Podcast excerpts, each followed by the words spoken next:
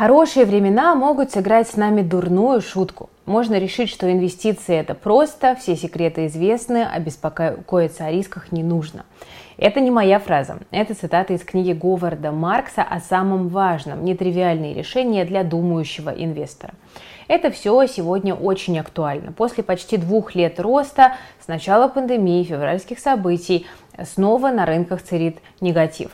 Давайте заглянем в книгу Маркса и узнаем, как должен мыслить инвестор, чтобы выигрывать при любом состоянии рынка.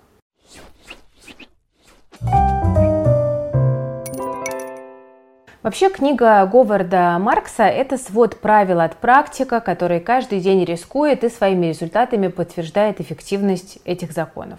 Там нет каких-то готовых рецептов, как заработать, но зато там есть изложение инвестиционной философии Маркса, тех идей, которые выдержали проверку временем.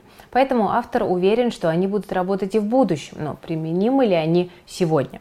Заметим, что а, Маркс не пишет о том, что инвестиции это просто – Фондовый рынок постоянно меняется и часто противоречит здравому смыслу, ну а обыграть конкурентов невероятно сложно. Так что эта книга в основном о человеческой стороне инвестирования, как думать и что делать с психологией, которая сильно влияет на инвестиционное мышление. Автор уверен, чтобы стать успешным, нужно сначала дисциплинировать именно свой разум. Но, правда, не обязательно тем же способом, что и он.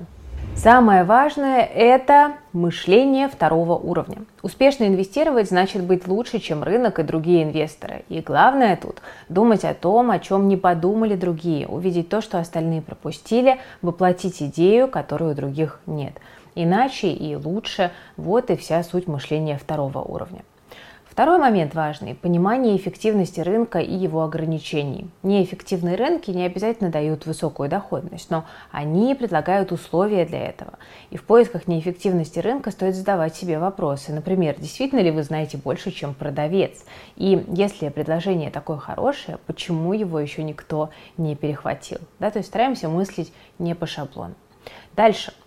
А, важный момент про стоимость. Внутренняя стоимость актива – удобный и объективный стандарт для анализа цены, поэтому инвесторы в стоимость э, стремятся купить актив дешевле его реальной ценности. И это тоже подход автора. Устойчивость важнее драматизма. Следующее – соотношение цены и внутренней стоимости. Финансовый анализ поможет определить действительную стоимость актива, но чтобы понять ее отношение к цене, нужно проникнуть в мысли других инвесторов. Знать бы еще, как это сделать. Следующее. Помнить об экономических циклах. Нельзя игнорировать циклы и ориентироваться на последние тенденции. Люди часто думают, что успешные инвестиции продолжат давать доход и дальше, и наоборот, но все обязательно вернется к средним показателям. Цикличность никуда не исчезает, и мы должны просто обратить ее в свою пользу. Следующее. Помните о маятнике. И снова о том же. Настроения на рынках колеблются как маятник, сменяются экономические и рыночные циклы. Бычьи настроения со временем должны поменяться на медвежьи и наоборот. И вот сегодня эта мысль, конечно, поддерживает. Следующее. Противостоять эмоциям, друзья. Эмоции очень часто правят рынком и перевешивают здравый смысл. Они заставляют совершать глупые поступки. Причем эти силы так могущественны, что воздействуют на целые рынки. И не нужно думать, что вы сможете устоять. Следующее. Идти против толпы. Большинство инвесторов следуют за трендами, но лучшие поступают наоборот. Большинство говорит, например, мы не будем ловить падающий нож, подождем, пока осядет пыль. Но тогда выгодных предложений-то уже не останется. Так что Маркс считает, что нужно ловить именно падающие ножи, но осторожно и с мастерством. Поэтому справедливая стоимость э, так важна. Следующее. Находить выгодные сделки. Чтобы как следует подготовиться к покупкам, нужно проделать большую работу, найти потенциальные активы, оценить их внутреннюю стоимость, сравнить с текущими ценами, осознать риски и их влияние на портфель. Следующее. Быть терпеливым. Лучше подождать, пока инвестиционные идеи придут сами, ведь если говорить, у вас есть акции я хочу их купить, цена тут же взлетит. Но если вам звонят и говорят, нам надоели акции, мы хотим от них избавиться, то цена пойдет вниз. Следующее. Знать, чего именно ты не знаешь. Как часто прогнозы экономистов и стратегов оказываются верными. Никто не знает будущего экономики, с этим нужно смириться. К тому же те, кто понимает, что не способен узнать будущее, действуют осторожнее и лучше подготовлены к кризисам. У них больше свободного капитала и более крепкие нервы, чтобы получить прибыль при падении рынка.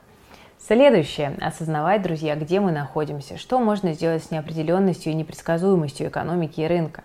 Как минимум, нужно пытаться понять, в какой точке цикла мы сейчас. Это позволит отчасти разобраться и с будущим. Следующее – осознавать роль удачи.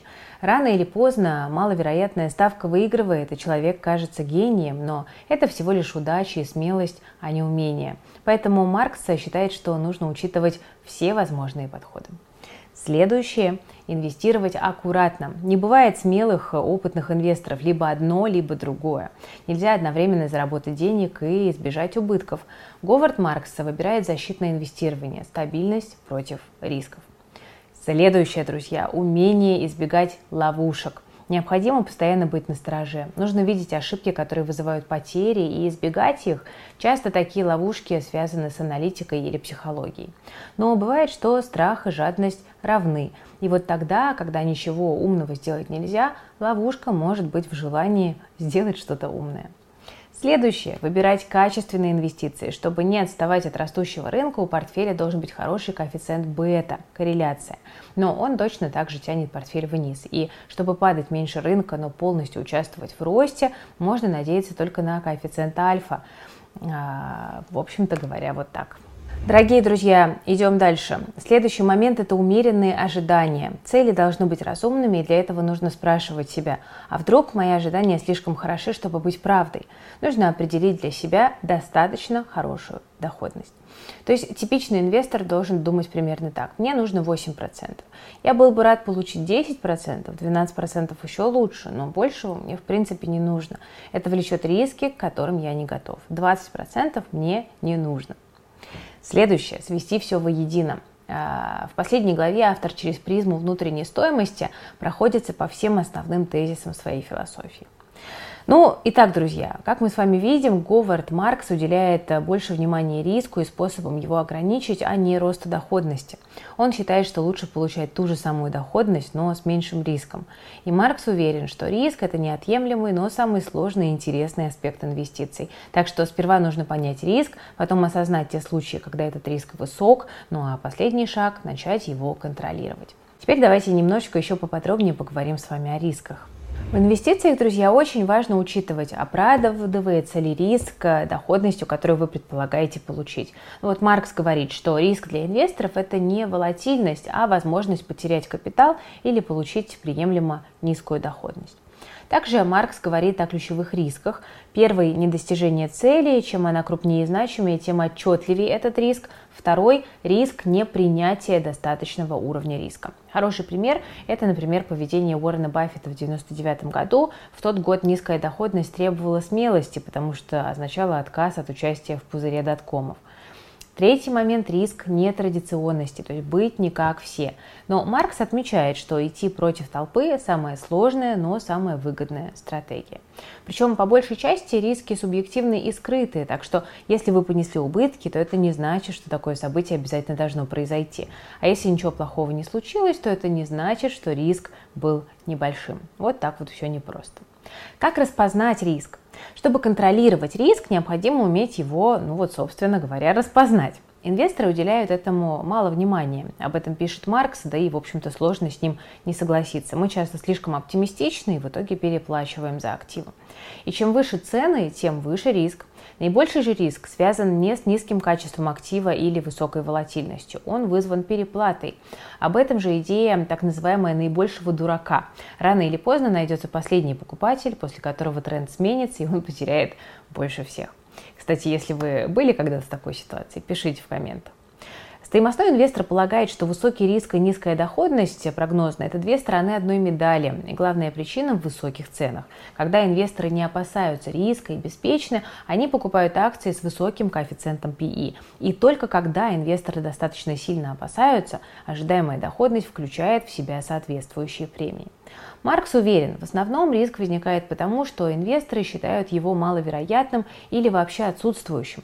Именно тогда они соглашаются на рискованные действия независимо от ожидаемой доходности, и цены идут наверх. При этом, как показали события 2008 и 2020, мы редко принимаем в расчет варианты, которые реализуются раз в 100 лет или никогда раньше не случались.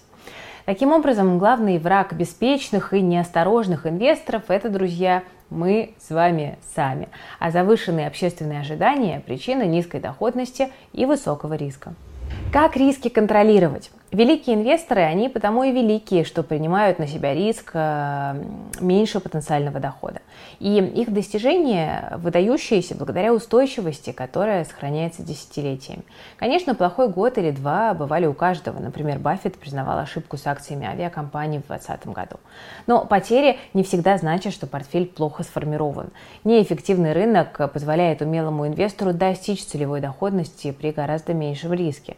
Большинство инвесторов – считают, что диверсификация – это просто владение разными активами. Но диверсификация эффективна только если активы портфеля по-разному ведут себя при определенных событиях.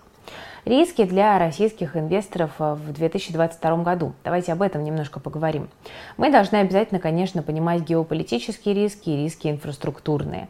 Бизнес компании может зависеть от иностранных партнеров, и значит это скажется на акциях и облигациях. Если смотреть шире, то нужно помнить о рисках целых отраслей. Яркий пример – это российская энергетика на фоне санкций, например. Еще не забываем о технических рисках. Блокировка активов, санкции против депозитариев и так далее. Хотя они и связаны с политикой, нужно понимать, какие активы вы держите. Это могут быть депозитарные расписки, то есть здесь задействованы зарубежные компании, или акции с иностранной биржи. Российскому депозитарию можно просто ограничить доступ. Да. На российском фондовом рынке, друзья, сейчас рисков действительно много. Да? Акции упали, есть желание выкупить просадку, потому что когда льется кровь, самое время действовать. Но ситуация действительно нестандартная, довольно критическая, и не получится просто ткнуть пальцем. Какие-то компании не выживут, какие-то бумаги просто не смогут восстановить цены, потому что санкции могут затянуться на годы. И сейчас как никогда нужен вот такой глубокий и широкий анализ каждого актива. И риски бизнеса стали важнее для успешных инвестиций, чем перспективы. Но тут от инвестора, конечно, нужна высокая концентрация. События меняются каждый день, политика рушит отрасли и экономику, поэтому приходится внимательно следить за состоянием бумаг, которые у вас в портфеле. Нужно отслеживать новости, правильно анализировать их и выбирать, что делать с активами дальше. То есть раньше ответ «купи и держи, рано или поздно отрастет» был реально рабочим. Но сейчас вот именно для российского инвестора неопределенность не позволяет говорить именно так. Ну и напоследок, друзья, скажу пару слов об авторе. Говарда Маркса обычно описывают как выдающегося инвестора-миллиардера, а, который предсказал крах доткомов, который не боится играть против трендов. А, профиль его фонда ОК-3 – долговые инструменты, в особенности высокодоходные облигации, но в 2005-2006 компания снизила свою долю ВДО и приняла более консервативную позицию. А в 2007 ОК-3 создала резервный фонд «Кубышку» на 11 миллиардов долларов, и поэтому фонд был более чем готов к рыночному обвалу и даже от него выиграл. Но коротко об авторе. Маркс родился в 1946 году, начинал карьеру в Ситибанк, где познакомился с королем мусорных облигаций легендарным Майклом Милкиным. Благодаря этому Маркс стал управлять портфелем высокодоходных бандов. В 1995-м Говард с коллегой основывают Oak Tree Capital Management, под управлением которой сейчас 164 миллиарда долларов. На 2017 год чистая среднегодовая доходность фонда была 19%. Она опередила результаты конкурентов на 7 пунктов. То есть ранние инвесторы увеличили свои инвестиции на минуточку в 45 раз. С начала 90-х Маркс сформулировал для своих клиентов самые важные правила инвестирования, и вот они как раз и легли в основу всей книги. А Уоррен Баффет говорил о Говарде Марксе так. Когда я вижу заметки от него в своей почте, я открываю и читаю их первую очередь. Я всегда узнаю из них что-то новое, а эта книга может дать вдвое больше. Ну, мне кажется, после такого комплиментарного комментария от легенды Уоррена Баффета прочитать книгу вам точно захочется. Ну и напоследок, друзья, вот мы сегодня говорили про, ну, по сути, мышление инвестора, который взвешивает для себя потенциальные риски, доходность, который выбирает компании, в которые он верит. И э, для тех, кто хочет вот это мышление прокачать вживую, я напоминаю, что у нас еще есть несколько мест на нашу поездку в Карелию, которая состоится с 31 июля по 5 августа. Это инвест-отпуск, хотя было бы правильнее назвать его инвест-интенсив, потому что помимо помимо туристической программы у нас также есть большие образовательные модули. Э, в поездку встроена такая маленькая конференция, и мы будем с вами, во-первых, учиться Во-вторых, мы будем проходить самый настоящий финансовый квест, который как раз и позволяет переформатировать голову и в компании инвесторов, в компании наших аналитиков начать рассуждать именно как профессионал на рынке инвестиций. Мы будем говорить не только про фондовый рынок, но про него, конечно же, тоже. В общем, будет весело, будет полезно, будет интенсивно и получите море впечатлений на год вперед. Присоединяйтесь. Э, ссылочку оставлю в описании к этому видео на лендинг нашей поездки. Друзья, обязательно участвуйте в э, нашем розыгрыше книги Говарда Маркса. Условия стандартные. Лайк, подписка, колокольчик, абсолютно любой комментарий. Через неделю объявляем имя победителя, который получает книгу и мои самые теплые пожелания. В прошлой книжной рубрике, друзья, мы с вами тоже говорили про психологию инвестиций. Там у нас была книга Карла Ричардса, не менее интересная, но немножко другая. И побеждает ее, э, получает ее, простите, наш подписчик. Э, я так поняла, что это молодой человек, The Никто 12. Напишите, пожалуйста, нам на почту infosobakainvestfuture.ru, чтобы мы отправили вам книгу в подарок. Друзья, спасибо за внимание и до новых встреч. Всем пока!